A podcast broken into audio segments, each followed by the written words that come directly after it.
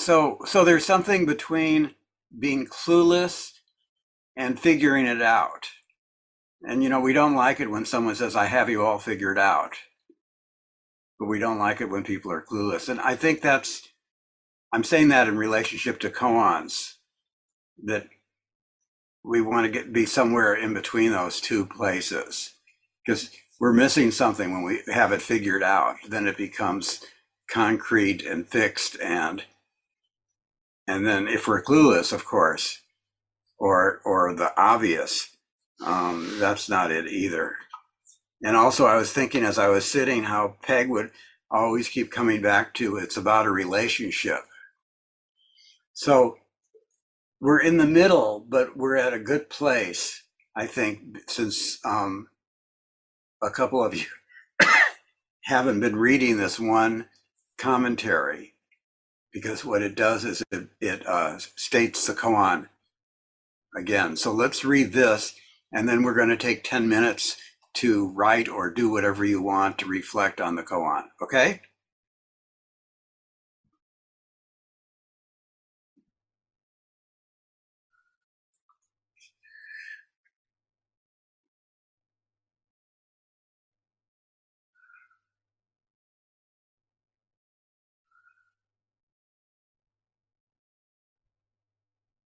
And let's read in alphabetical order, one paragraph at a time. Oh, we're only going to read um, three paragraphs before we take our ten minutes. So, uh, Heather, I think you're first. Now back to our koan. Now back to our koan. This is the most famous in the Mumonkan. Some commentaries on it have voiced alarm by moralists about the killing of a cat.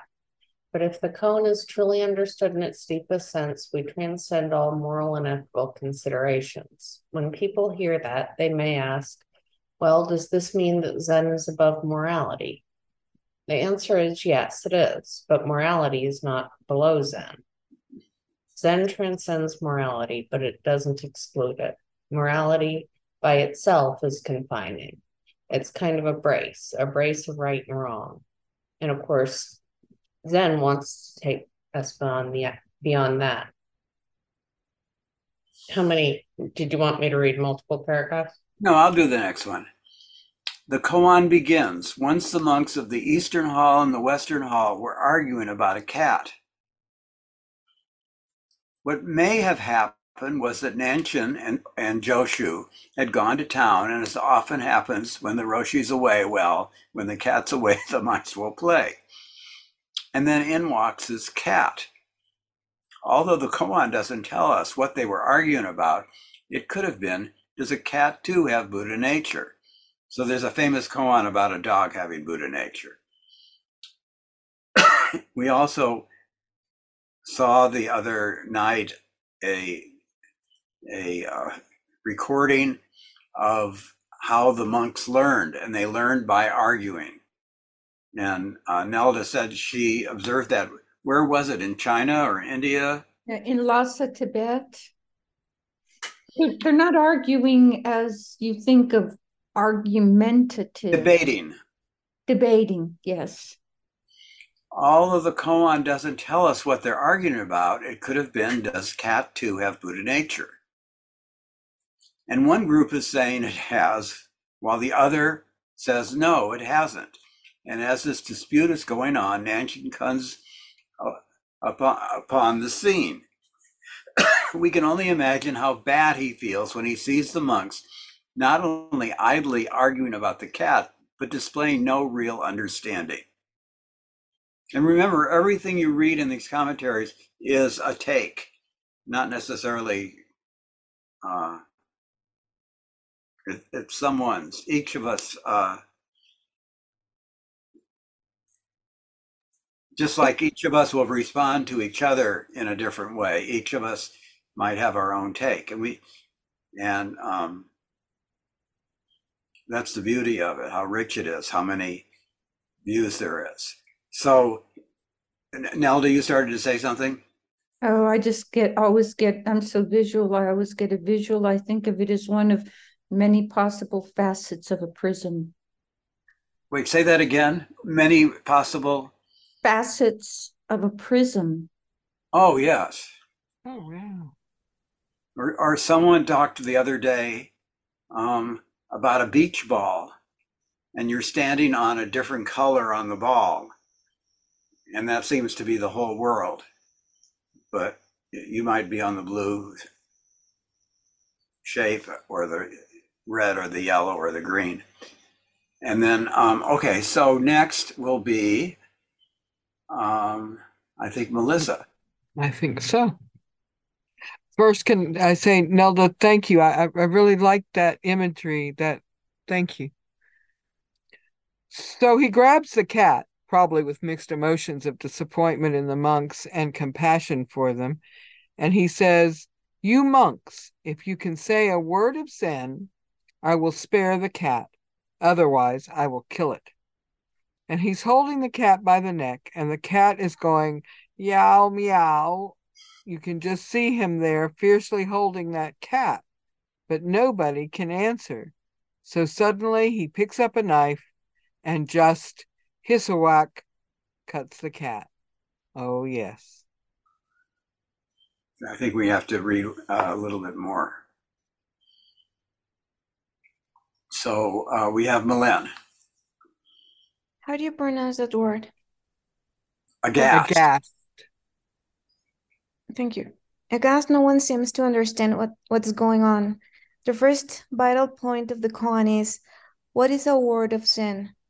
If there is there a word of Zen, we read that Zen is a transmission beyond words and letters. Please do not misunderstand. This does not mean that Zen is against words and letters. If it were, there could be no Mumonkan, no Blue Cliff Record, and all of the masters could have had to be silent. What Zen wants are live words. So the the, the Mumonkan and the Blue Cliff Record and the book we're working from, which is the Seren- Book of Serenity, are all collections of koans. And now, um, Melissa. No, we had Melissa. Uh, Nancy.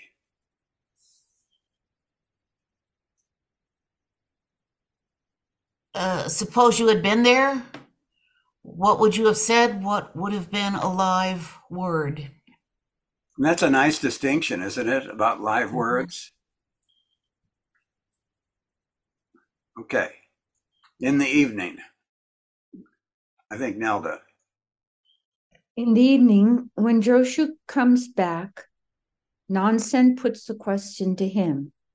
Now, needless to say, Nansen knows Joshu's capabilities, and he enacts this little play, this tableau with him, and for more reasons than one. Of course, one, of course, is to let him know what has been going on that afternoon, how the monks failed to understand his teaching. And he says, "What would you um, have done had you been there?" Joshu doesn't utter a word, but just takes off his sandal, puts it on his head, and walks out. Nansen says admiringly, "If you had been there, the cat would have been saved." Now, how would Joshu have saved the cat? Okay, so let's take ten minutes. And uh, see where you go with this.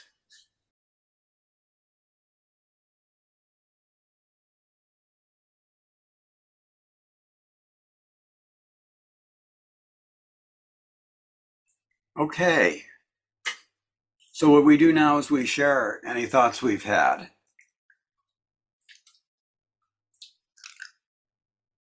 Melissa, I can't remember. Were you here last time? I, I unfortunately was not. I had to work. Okay. Um, do you want to start? Okay, I can do that. Um, I'm trying to get, well, I guess it won't happen. Um, let me just get up to the top. Ouch. Okay, so these are rather wandering thoughts. Just, um, and since I've missed the last two, I may have missed a point somewhere. No, I hope um, you did. Two things come to mind. When the monk walking out with his uh, sandal on his head is told that he would have saved the cat, first was the absurdity of his actions, the point that was trying to be made. Were both sides of the argument absurd or irrelevant to the topic at hand? Was the point really whether the cat had Buddha nature, or was the point to discuss, not argue, the various ideas beyond the question?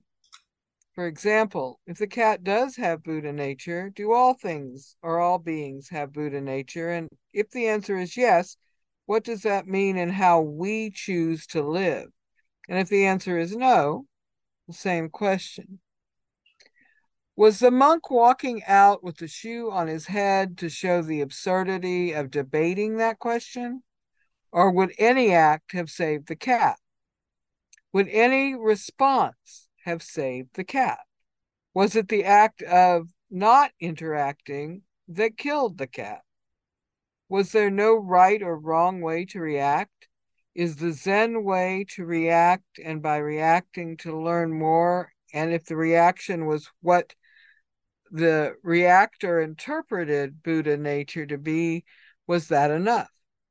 Is there a time to react and to stop debating?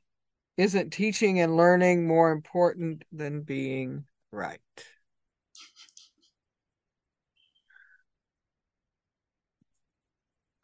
Who'd like to go next?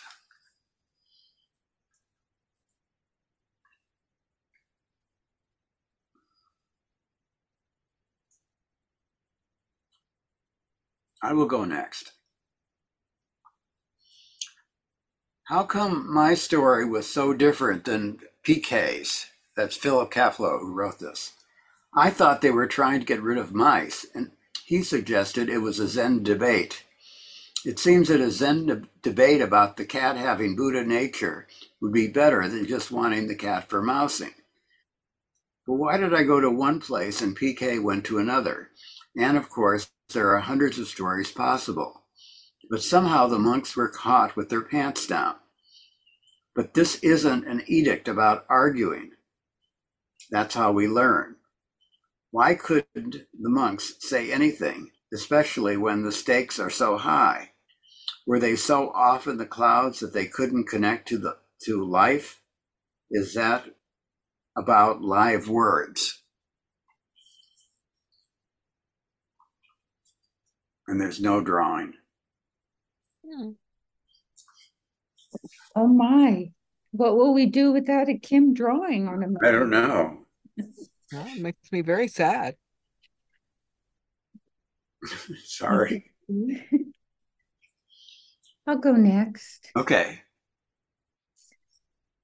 And this may ha- or may not have anything to do with the koan. I saw living words today. I see it often. Have seen it often at Appamada. Living words in action. As we bowed together this morning for work practice, as we tenderly wiped a window as if it were the face of a child, or when we're holding our chant book or carrying our cushion gently with presence, as with a newborn, or mm, when my friend Kim lifts me up, not with a word, but with a smile, when I fall flat on my face in the mud with my practice. Living words without words. Brings to mind the Xin Xin Ming in, in a little open paren. I always think about the Xin Xin Ming. Not words spoken with sound, but practice that holds without a hair's breadth of distinction. And then I, there's, uh, I just started, I didn't write the whole thing. I'll find it in just a moment. Don't keep, oh, it's it's the it's a little paragraph in the Xin Xin Ming about um, when you hold the world with a hair's breadth of distinction, here it is. Let go of, lo- when you cling to a hair's breadth of distinction, heaven and earth are set apart. Um, don't keep holding. No debating, no cat, no Buddha nature, no words. I don't, that just came up. Even in those words, I find distinction. It's just, and by the way, do you know what is precious about my not knowing? That somewhere, somehow, I know it rests deeply and peacefully in a bed of knowing. Knowing what? I don't know.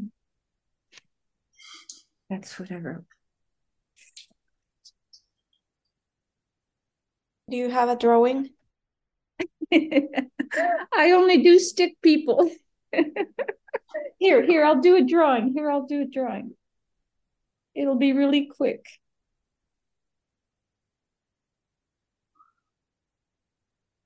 Oh, beautiful. It's a smiley face.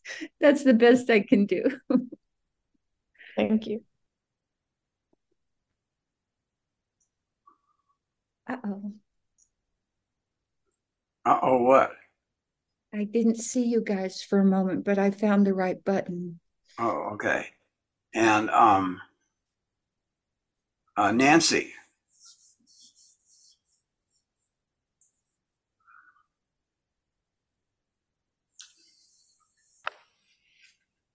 This, um, first of all, Kim, thank you for the lovely invitation that uh, hooked me immediately and, and got me coming, and um, thank you for letting me join you. This struck me, and as far as being clueless or I've got it all figured out, I'm very famous for going somewhere else entirely different. So um, I, I, this struck me as being yet another invective to speak up at a time when we just are all cautioned to be very careful. Don't get involved. Don't say anything. Agree with everyone. It struck me as something I'm struggling a lot with. Sometimes you've got to speak up. And I think now is one of those times. Um, may not be particularly smart or, or safe, but sometimes you've got to speak up. And that's what I thought the problem was with the monks. They were afraid, reluctant to speak at all. Um, as far as the shoes on the head, I thought of that as a distraction to get them to break their silence. Can I tell a little story? Am I allowed to do that? Of course. So I worked as a uh, substitute teacher after a stint in high tech, needed a break.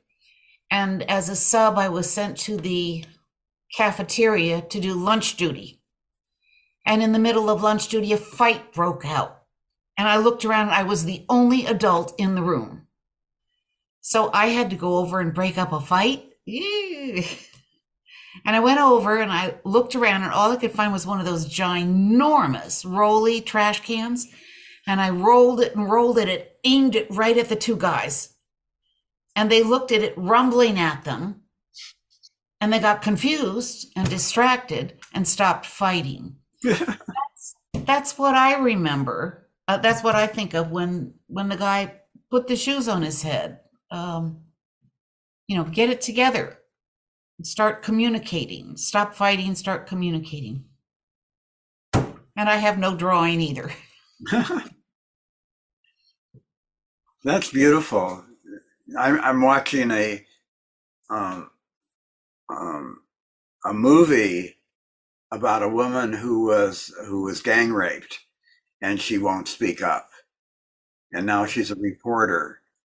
And finally, I think, I'm in the middle of the movie, but I think she's going to now write about something, but it's completely um, shaped her life, as you can imagine.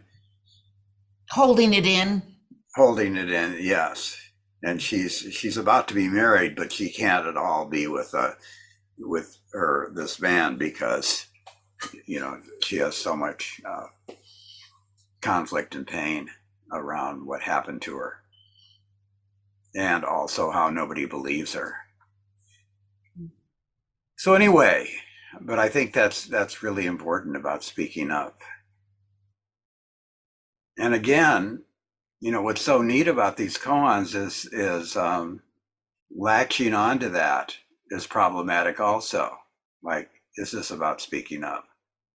You know, that's what it it it says at a particular time to us, but maybe that's not. Um, maybe that's just just like if you looked out the window, you would see something, and if I looked out the window, I would see something, and all all that means is that's what we're seeing right now. Malin? I I was very lazy, so I just asked um, A I, what is a live word of Zen? And it says, a live word of Zen typically refers to a teaching or principle of Zen Buddhism that is not just a theoretical concept, but a living, experiential truth that can be directly realized through practice and direct experience.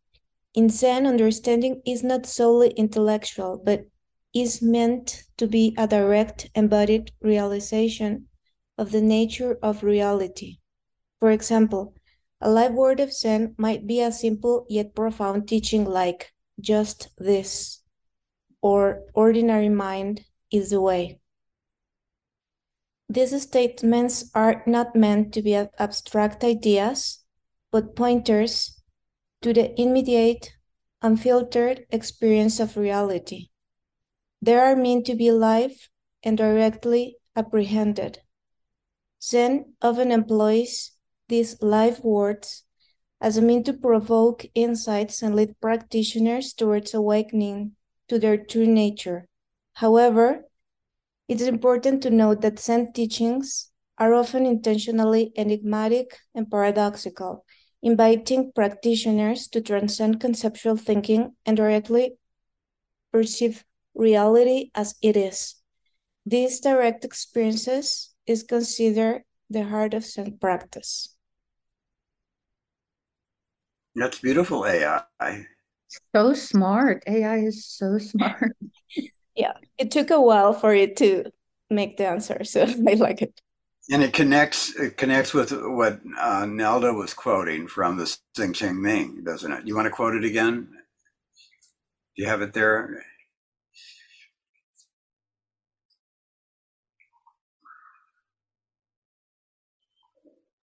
I'll find it later. I'm sorry. Okay. I can't. That's all right. Oh. Kathy, are you familiar with this koan? You're muted, I think. I am vaguely familiar with it. The monks are arguing. He says, mm-hmm. He can't say a word of Zen. I'm going to cut the cat in half. They're silent. He cuts the word. Then Joshu, um, the next day, says, what would you have done? And he, and he takes off his sandals and puts them on his head. Mm-hmm. And then Nanshan says, if you had been there, the cat would have been saved. And um, and so on. Anything comes to mind? No, it doesn't. I it's I I think I heard it interpreted differently, but I can't remember what it was. Okay, well, we're we're going to read this and then and then something else. So we're here. And who's reading next? uh, I know Nelda read. I think we're back to uh, me. We must also see that this cat is not just a cat. It was a cat up until the time that Nansen killed it. In killing it, he gave it life. Zen Master Dogen commented on this koan. He didn't cut the cat in two, he cut it in one. Sometimes this is translated, in cutting the cat, there was no cut. Yeah.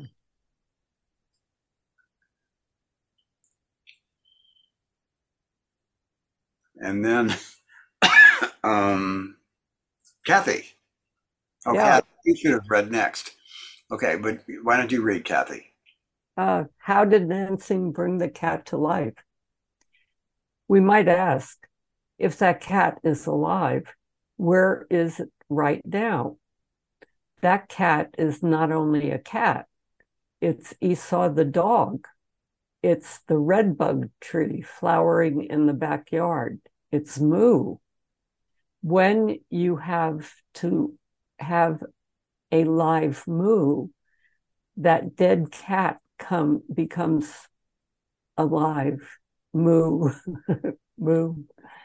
Um, no different from meow, meow, meow. If it's a dead Moo, it's a dead cat.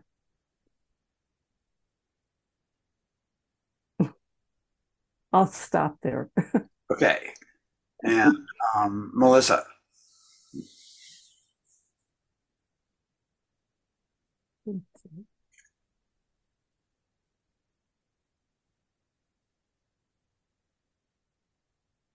Then in the evening. I'm having problems getting my screen to come back to full size so I can see. Um, the the it it says you're viewing Kim's uh, screen, but that's covering up where. Well, wait, maybe maybe I fixed it. Ah, oh yay! Okay, okay. I was panicking there. Now where? Are, I'm sorry, I don't know. Then in the evening. The then in the evening, Joshu. Ah, there we go. Got it. Then in the evening, Joshu comes back. This koan can be seen as a drama, a drama in two acts. The first act is killing of the cat. The second act, when Joshu enters and walks off, he is not only bringing the cat alive, as Nansen had done in his way. In that act of putting the shoe on his head, he was bringing all those dead monks alive. And we also must see that Act One and Act Two go together. What is necessary for the first act to acquire ultimate meaning is Joshua's act. We could say it's like a drama of Jesus being betrayed by Judas.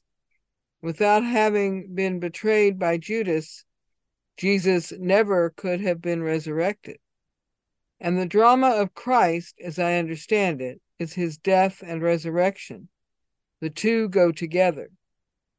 Actually, you can think of this koan in those same terms, the great death and the great resurrection, or the great revival.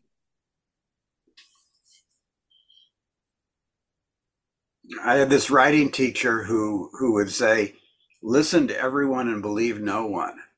And I, I always loved that, you know, and it, this, this all like is, is really neat. And then, and then maybe it, it's all off, but he's a pretty smart guy. This Philip Kapleau, the guy who wrote it. So maybe it's not all off. I don't know. Hmm. And then, uh, so, uh, Milan. The question then for you is, where is resurrection coming from? What is the great revival of Joshua's? Why is he just putting a sandal on his head? Why does Nansen say admiringly, if you had been there, the cat could have been saved?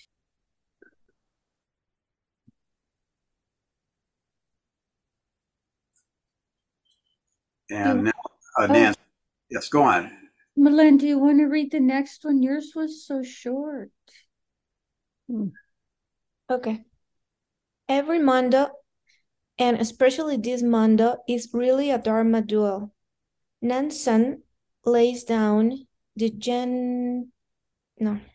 Gauntlet? Is Gauntlet. That and Joshu picks up the challenge immediately. And notice how adroitly Joshu dodges Nansen's thrust, which was the same kind of thrust that he presented to the monks. But Joshu is too nimble. He sidesteps it, sidesteps in. In what sense does he do so by putting his sandals on his head? Consider for a moment what it means to put a sandal on your head. Sane people don't do that. Ordinary people don't. What then is Joshu indicating by this act? In Zen, it is said that the highest truth is beyond knowing. How so? Because our true nature is free from all knowing and not knowing. It surpasses all concepts of right and wrong, of this and that. Cat has Buddha nature. Cat doesn't have Buddha nature. Dog has the Buddha nature. Dog doesn't have the Buddha nature. Is the enlightened person subject to the law of cause and effect, or is he not? In every one of these ideas, we are obscuring the wholeness of our true nature. Nansen, with one stroke, cuts out all of these delusions of the monks. Like a surgeon with a scalpel, he cuts out the cancer of this contentious mind.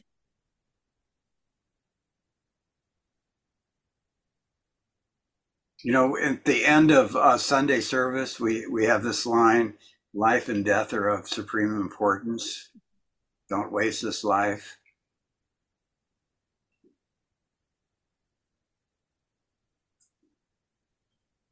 Okay, so that Nelda, and then uh, we're back to Kathy. Um, is it and? And yes. Then? Is that where I am? Yes. I, I lost my screen for a while. I had to find it again. And then we had Joshu, who heals the wound completely. We see here what a great monk he is. People without understanding may see all this as a kind of a silly play involving the unnecessary killing of a cat. Blythe, who was an anti-vivisectionist, whatever that is. That's someone who doesn't believe in cutting up animals for experimenting. Thank you. Um, carried on at length about Nansen and the killing of the cat. He said something like, Nansen is a man who loved his teaching more than cats, but that would be taking the text literally, to be sure. There was no actual physical killing of the cat. And that's what I was thinking, that um, if mu is what I understand emptiness, then the story doesn't hold, and the cat wasn't killed.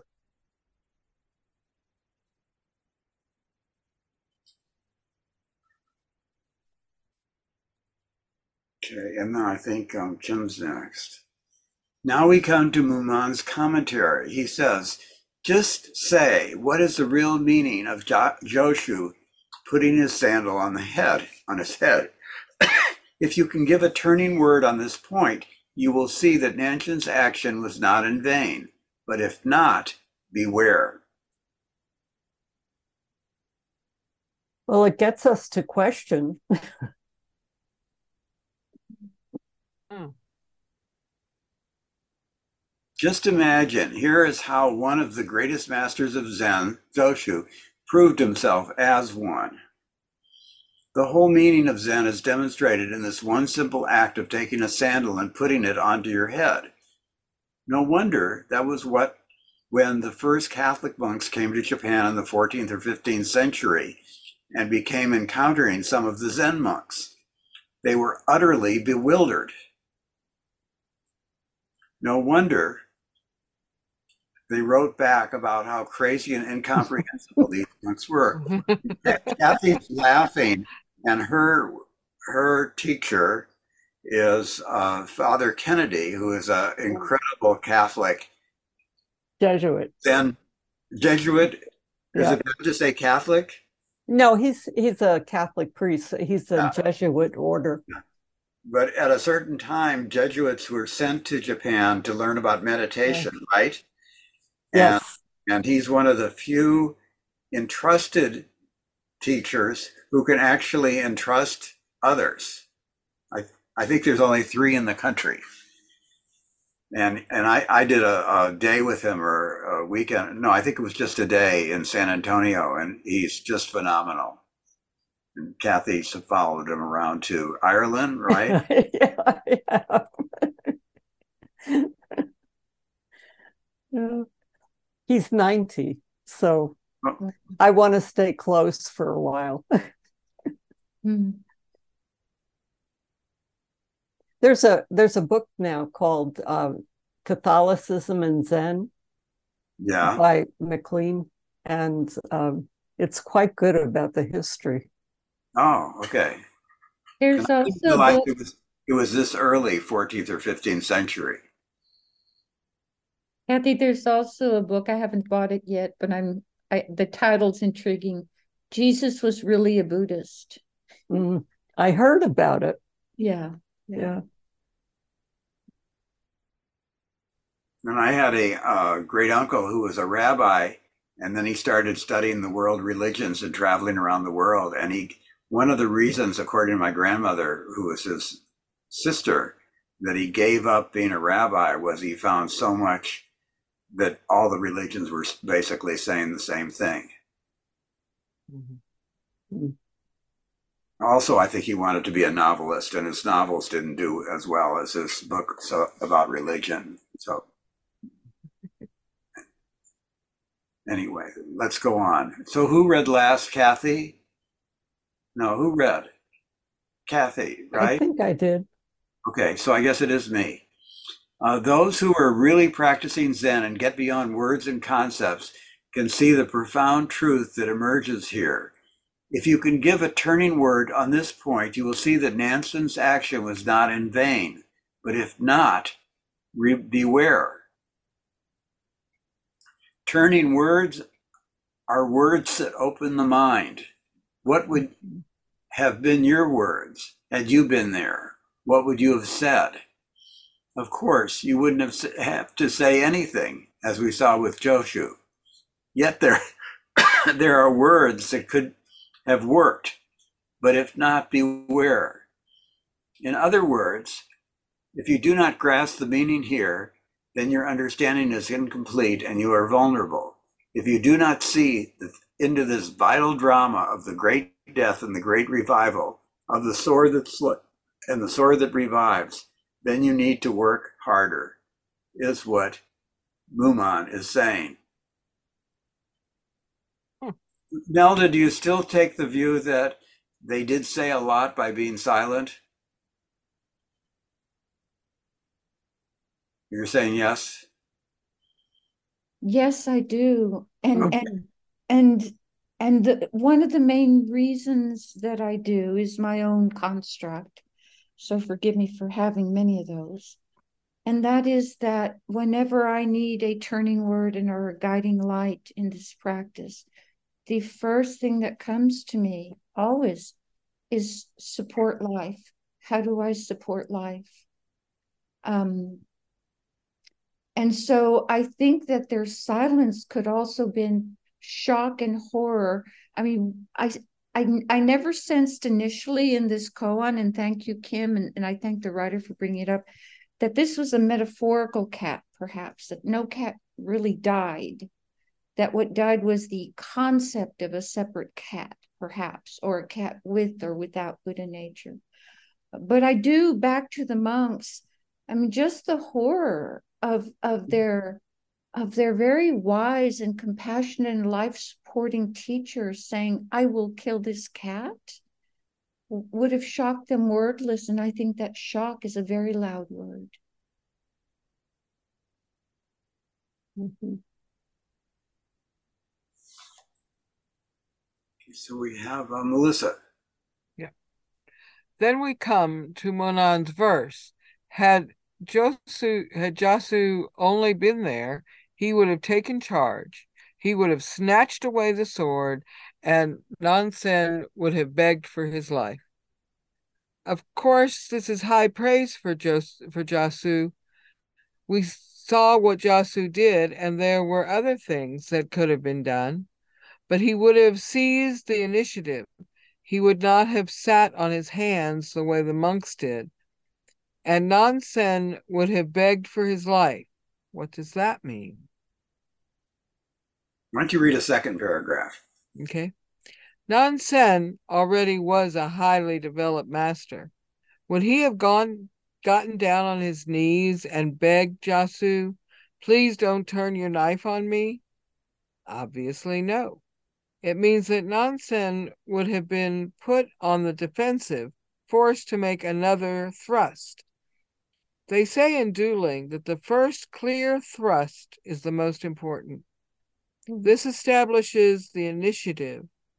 For Joshu to have pe- par- have par- parried that first thrust would have compelled Nansen to affirm his Zen, to present our true nature in all of our actions is part of Zen training. Mm-hmm.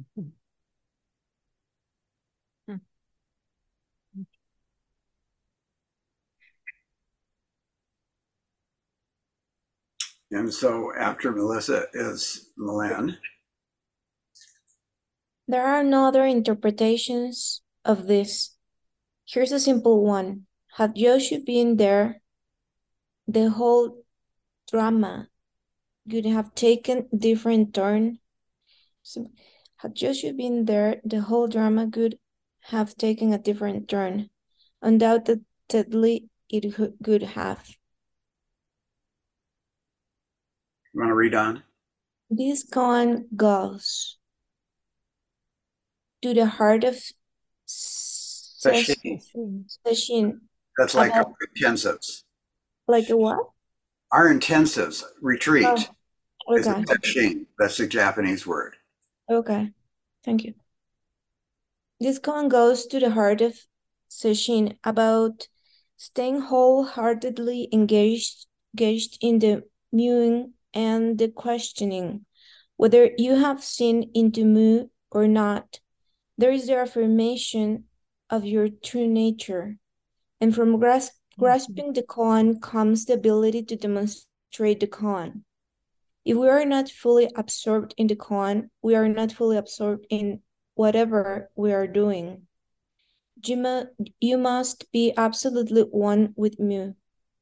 When there isn't room for so much as a hair between you and Mu, or counting, or following the breath, or shikantasa, if you are absolutely one with the sitting, without a thought in your head, and yet you are not asleep or daydreaming, this is the affirmation of the fundamental Buddha mind. And uh, Nancy. It is that state that sparks sudden perception. The perception may be shallow, it may be deep. It takes place suddenly. One is doing something, or an unexpected noise is heard, or there is some kind of incursion on the part of the teacher, verbally or physically, and suddenly there is a turning of the mind. But that movement cannot take place until the clinging mind, the mind of self-concern, has been exhausted. When it has been released, and there is mu samadhi, samadhi, samadhi, samadhi, thank you, then there comes true awakening. And the more I sit here tonight, the more I think it's that rolling garbage can. Yeah. Yeah. And it's also doing something, isn't it? But something that was not something you conceived of, it just kind of came to you, just like that paragraph says, it came to you suddenly, and there was a turning of the mind. I, I people always say to me, that was really smart, and I say, I can't take credit, I'm not that smart. Yeah. Something that happened and it works. Mm-hmm. I'm sticking with the rolling garbage can. So Kim, I, I had wanted to share this during an inappropriate time at sewing practice on Sunday. Um, but I don't know if we have time to share it now. No, go on, go on. Um, some of you know that that I've spoken to this, that long ago I had an, an amazing experience um, that you can't reach for. It just happens.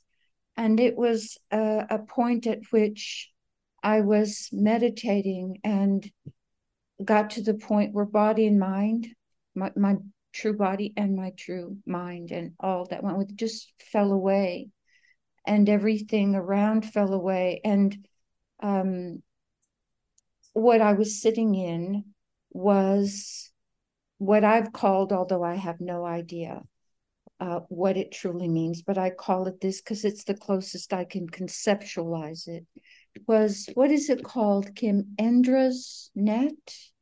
Oh, Indra's net. I think it's Indra's net. Indra's net. And Indra's net is where there is no time-space continuum, and that is exactly what the experience was. It wasn't an experience of a, having a body. It was an experience of, of the presence of, of my energy with all energy in all people, places, things, past, present, and future. That's the best I can describe it. So fast forward, I don't ever try to attain that again. And I always uh, wonder when I'll have that experience again. So I was in a zazen um, at, uh, I guess I was at home. It doesn't matter where I was. And I sat with that, with awareness of my body and awareness of my mind and all of that until they could fall away. And this time, the experience was different, beautifully different, and in two ways, because the experience was one of being conjoined. You've seen conjoined twins who share a heart or organs, or there was a conjoined conjoinment with everything around me, as if there was truly this I, I, I, I, this red thread that was running through everything. But was what was even more lovely, um, my equally lovely, differently lovely, is that once um, the bell rang, that experience of conjoinment with all stayed. It just stayed with me. It was just so amazing. So when I walked into, into sewing practice, I was still carrying that. And Kim asked me, how are you? And I said, I- I'm here. But it was, anyway, it was so lovely. And I don't know what to call it. I don't have a construct to call it. I just know that um, that is an experience I've had of knowing absolute connection with everything and the timelessness of all things. Do you think that's similar to when he talks about, when Dogen talks about, he didn't cut the cat in two, he cut, cut it in one? There is no two. So he saved the cat. I'm imagining all of us being attached to the earth with tethers, and that when we die, this tether is cut and we become one with with with all, everything. Well, so my experience was the tethers are never cut to anything on a time-space continuum, ever. It, even though the physical appearance might Uh, transform, those tethers are always there. Well, to, me, to me, the tether keeps us separate. But there is no, there are no, not two. I okay. don't know. I don't know how else to describe it. So I'm such, I'm such a baby practitioner that I, I, I just, you know what? I know that I don't know sometimes. So here's what I'd really like to do if you guys have a little stamina. And that is to read this thing about, it's called Encounter Dialogues and Their Origins. And it's something we're, uh, we've been reading in a council. It's from a book, Circle of the Way, about koans. Mm-hmm. and, and I'm not going to be able to meet again for two weeks because I'm going to be traveling. So then when we come back, we could do Dogen. But would this be okay? I think you'll really like this. Mm-hmm. I'm going to have to go. Um, okay. But um, I, I wanted to just say one thing. Sure. Uh, sometimes when I'm sitting with um, with Kennedy in the morning um, and on Zoom, and about twenty minutes into a half hour sit, all of a sudden you hear this moo. He does? Yeah. Oh, that's neat. And is your sit for thirty minutes long? Because I remember him saying, yes. Sits never ne- have, to, never, it's not adv- advantageous to go over twenty-five. Yeah, well, with moo, I guess, it wakes everybody up. Five minutes of moo. Okay, so here's, here's, here's this uh, piece. Thanks for coming, Kathy. Oh, I'm glad I did. Thank you.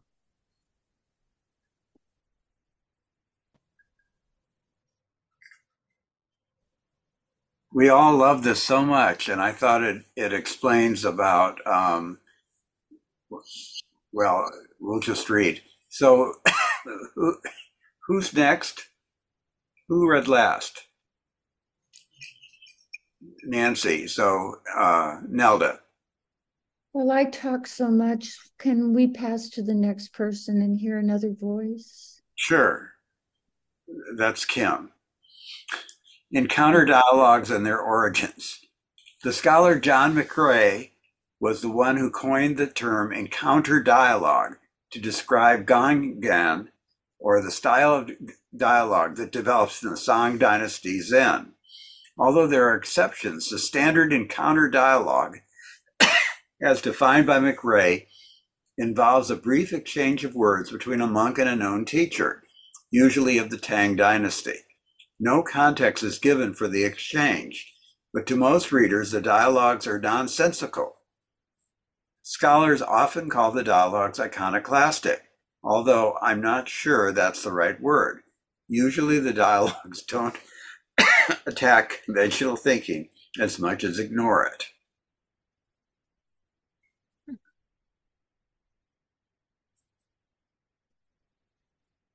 Uh, so I think uh, Melissa is next. Yes. For example, here's a well-known one, preserved as case thirty-eight in most translations of the Gateless Barrier. A monk asked Master Zazu, why did Bodhidharma come from the West? Zazu said, the oak tree is in the garden. The oak tree in the garden. Oh, the oak tree in the garden. Sorry. That's as much as I can see. Okay. Um, note that it's a cypress tree in some translations. What's going on here, and how did this style of dialogue develop? And then Milan. Victor Sogen Hori, a Zen priest and professor of the McGill School of Religious Studies, makes a strong case that this dialogue style arose from popular Chinese literary games. Literary games. Part of the fun of the games was the use of allusion, speaking of something without mentioning it directly, to confound the other players. Confound the other players. And part of the skill of a good player was the ability to recognize, recognize the hidden meaning of the other person's allusion, and by turning the spur around, thrust back using a similar allusion with some other hidden meaning, writes Sogen Hori. I, I love this idea that the koans came from, from a game that was played. Uh, Nancy.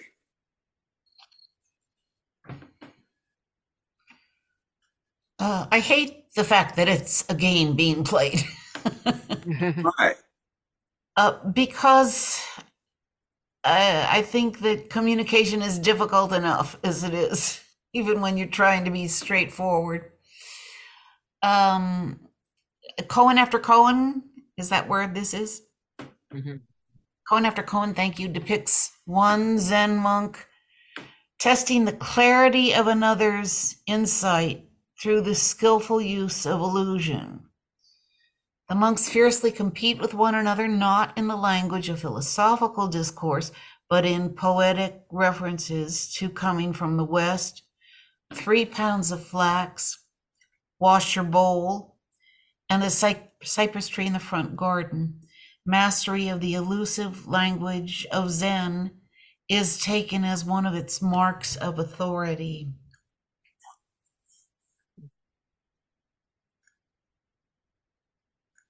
And Nelda.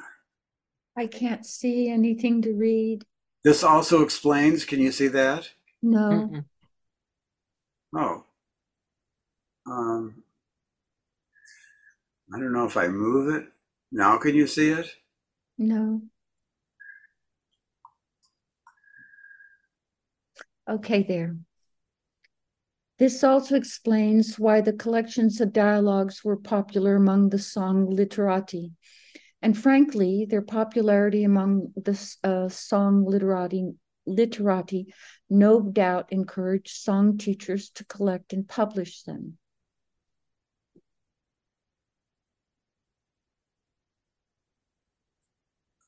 Um, can you can you read the next line? I can read the next two lines. Oh, good. Okay. Let's see, or maybe I can't. No, I can only see one, Kim, now. For in his book, Tibetan Zen, about a school of Zen that flourished for a while in Tibet in the eighth century, the historian Sam van Schaik also had some ideas about, oh, I'm sorry. Uh, just a second. Counter encounter uh, dialogues. Van Schaik bases his book on texts found in the Dunhuang Library Cave. So this is a great cave around nine hundred A D, where all these religious records were were um, covered up, saved, and not just from Buddhism, but for many religions. And and it wasn't until the nineteenth century that they. They uncovered this cave and found all this stuff. And neither the Patriarch's Hall Anthology, the Jingde Lamp Record, nor any other text containing Zen encounter dialogues were found there. The cave probably was sealed about the same time the Jingde Lamp Record was being compiled. Yet Van Schaik does find Zen question and answer liturgies that took the form of staged conversations, such as the following. The preceptor asks, what do you see? Answer, I do not see a single thing. Question, when viewing, what things do you view? Answer, viewing, no thing is viewed. And so now. Um, so yes, there's two things, not a single thing, but two things.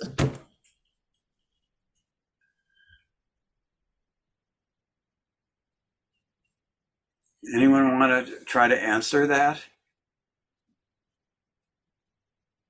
Yeah, I'm interested in your, your comment from before, Nancy, about how, uh, well, you don't like this idea of um, it's so hard to just communicate in a straight way. Because to me, they're trying to take it further, but also like, uh,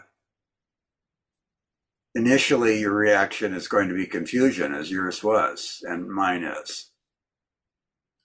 So may I take a, well, stab, yeah. a, a stab at it? The first two lines reminded me of um, that the proper thing to say to a child when they ask, what is that?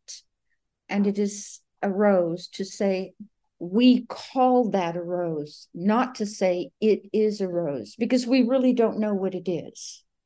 But that's what we call it in, in the conventional world. So when the preceptor asks, what do you see? The answer is, I don't see a single thing, because I really don't know the essence of anything to which we give names. And so his answer is quite accurate. I really don't see a single thing, because I really don't know its its essence, what it really is. I only know what we call it. The second question is, for me, is a little more challenging, but but I tie it to my first answer. When viewing, what things do you view? And the answer is, viewing no thing is viewed. And again, because we don't truly know what things truly are, how can we say we have viewed anything? Did that make sense to anybody? It sure makes sense to me, but. And sometimes we say no thing. No thing. Mm-hmm. Right, instead of nothing. Mm-hmm. So that makes a big difference. No thing as opposed to nothing. So Nancy, I may see you on the screen and in this very brief time think I have a concept of who Nancy is, but I really don't see all of you, not not all of you. And so even in viewing you, how can I have viewed you when I don't see all of you in your richness and complexity? I think we're agreeing with each other. Okay. And I think, Kim, I'm I'm taking your point. If you're a little obscure, you can get a lot of different meanings out of it. Thank you all. Okay, who's reading next? Did Did you read last, Kim? I think so. Okay, then it, then it's me. Van Schaik also points out that Diamond Sutra, which is written in the form of a conversation between Buddha and his disciple Subhuti, might be the ultimate encounter dialogue. This dialogue is a dance between relative and absolute, in which various phenomena, including the Dharma itself, are reverently praised and then said not to exist. Our Song Dynasty Zen mon- monastics surely had studied the Diamond Sutra backward and forward. I also could nominate the Oxhead School's treatise, treatise. treatise on extinguishing cognition as a for. Oh, how do you pronounce it? For... Forerunner. Forerunner. I can't. Oh, the counter dialogue style. I also could nominate the Oxford. I don't understand that sentence. You might... Um, well, just saying that this this is another term for the encounter dialogue style, the treatise on extinguishing cognition. Cognition is what we know. Hmm. Thank you. You might remember that the text is written in the dialogue between Master and Transeunto, principal, and his student.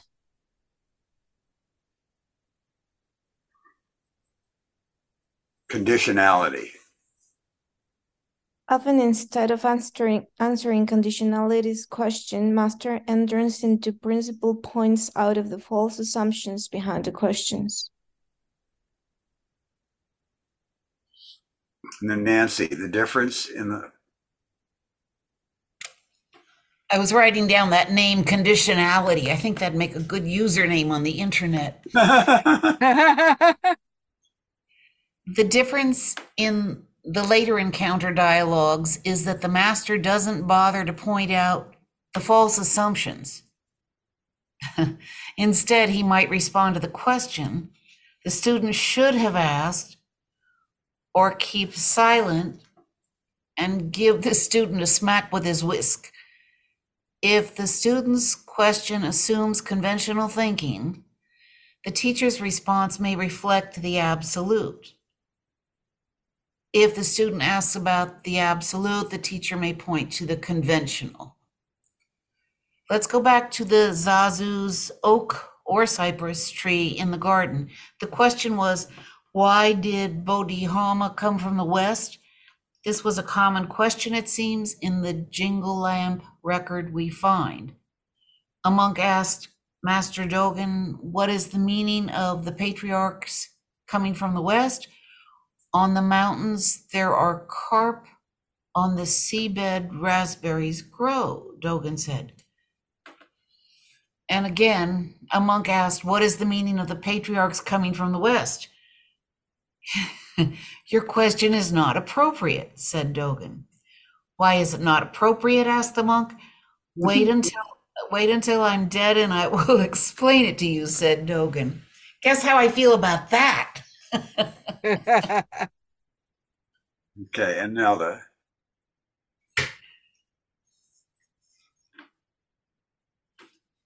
For the record, Jingshan Daoqin was a master of the Oxhead School, although knowing that probably won't help you understand the dialogues.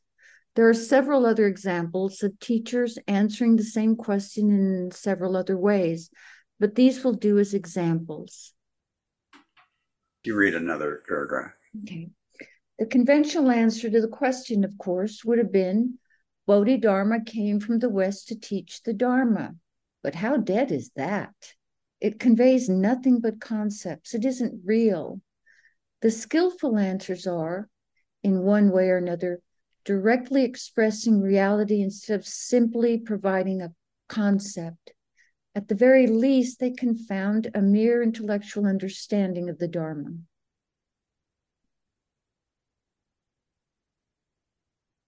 Also considering the question, why did Bodhidharma come from the West, or what is the meaning of it?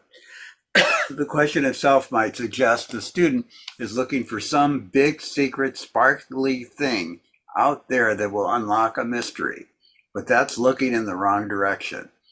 The teachers might have turned the question around and asked, why are you here? Ultimately, it's the same question. In various ways, these dialogues nudge us to let go of conventional thinking. In countless Dharma talks on the oak tree in the garden, Zen teachers through the centuries have pointed to the reality of the oak tree. Don't look for secret, sparkly things, they say. There's nothing more than this oak tree right here. That just this is it. But of, so, of course, the suchness of an oak tree is the entire cosmos. Okay, and? Hopefully, oh, you have to move it up. I can't move oh. it up, it's a problem. Hmm. Um, I can oh. make it smaller, maybe. Let's see what happens if I do this.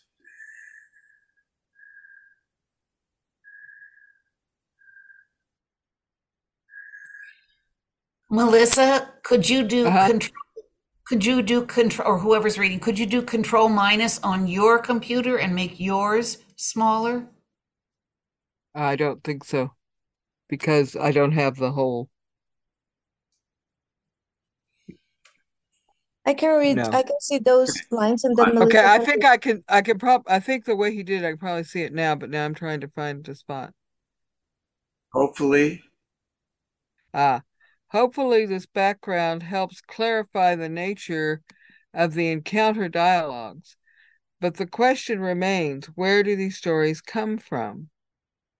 My impression as a writer, and that's as, that's all I can see. If not as oh, a just... bottom, if not as a scholar, as if the Song Dynasty record oh. compilers probably were not yeah. inventing dialogues out of the whole cloth, or at least they weren't doing that most of the time. Yeah, I can see it now. I can see the whole page now. Okay. Um, we know that much note-taking was going on during the Tang Dynasty, even when students were told not to take notes. It said one enterprising monk made robes from paper to enable clandestine scribbling during sermons. It's from the monastic's notes that we have at least a few contemporary records of the Tang masters Hans Gobo, Zen Zaiyan, and Baizong Howie. I'm terrible. In places, uh, the Jungle Lamp Record gives us the impression of a dumpster full of random pages, bits of commentary, sermons, and poems, as well as scraps of dialogues that someone carefully retrieved, uncrinkled, organized, and pasted into a scrapbook.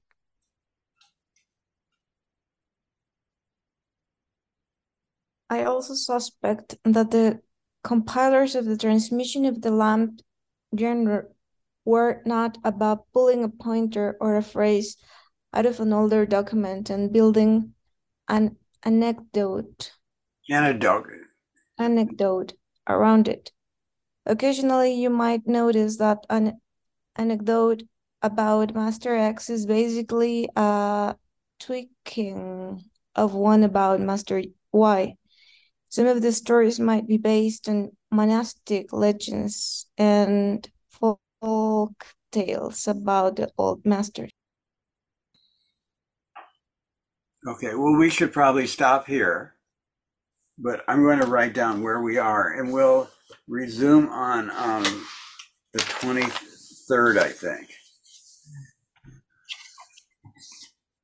So it's, it's, it's, um, I also suspect that the compilers.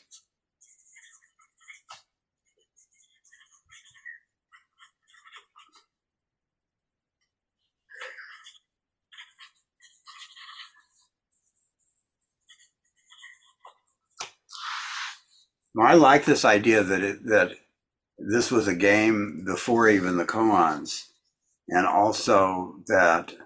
Um, but I have. I was lucky I had a father who always spoke in koans, and any question you would answer, he would take it somewhere else. So I kind of grew up with this. So uh-huh. That's part of my affinity for it. And then, um, you know, sometimes we are bored. I mean, there, like it said in the what we were reading, there's nothing more boring if, you, you know, someone says, is that your car? And you say, yes. And in, in, when you're doing improv, I talked about this last week, you know, that would be the end of the whole, people would be walking out if you answer a question, yes or no. It's just, yeah, you have to keep things alive. I also like the playfulness of it that I'm now understanding between student and teacher, and the loving nature too. The, this last one about the cat, I now see the playfulness. It reminded me of any number of scenes you can see in a ballet where the young girl and the young boy meet in the garden, and she dances off to the left and he follows, and she turns around and dances to the right. There's just such a playfulness in that, and I'm now seeing it here. Yeah, how do you feel when you're watching a movie and you know exactly what's going to happen? I mean, are you disappointed in a way? Oh, well, that happens a lot with Hollywood movies, but I don't see many movies anymore. What I liked about Beethoven was, and I don't know why I, I saw this in Beethoven, but what he would do would be the next, the next whatever part of the music would be right, but it wouldn't be predictable. Mm-hmm. And how you balance that is, because if it's if it's just predictable, then it's not interesting, you know. And if it's way off, then it's just chaos. But he uh, he seemed to be able to do that. I was just wondering why some cons hits us and why some does not. You know, probably. Mm, I was uh, thinking also about poetry, like you relate to some poems and some others does not ring any bell. I was well, just same trying... with people, right? Some people touch you and some don't. Mm-hmm. but maybe just it's a timing thing. Yeah. You know, at another point, or some paintings mm. do or don't. Yeah. Okay. Mm, thank you. Thank you. Thank you. Good night. I thought this was wonderful tonight. Thank you all. Thank you. Good night.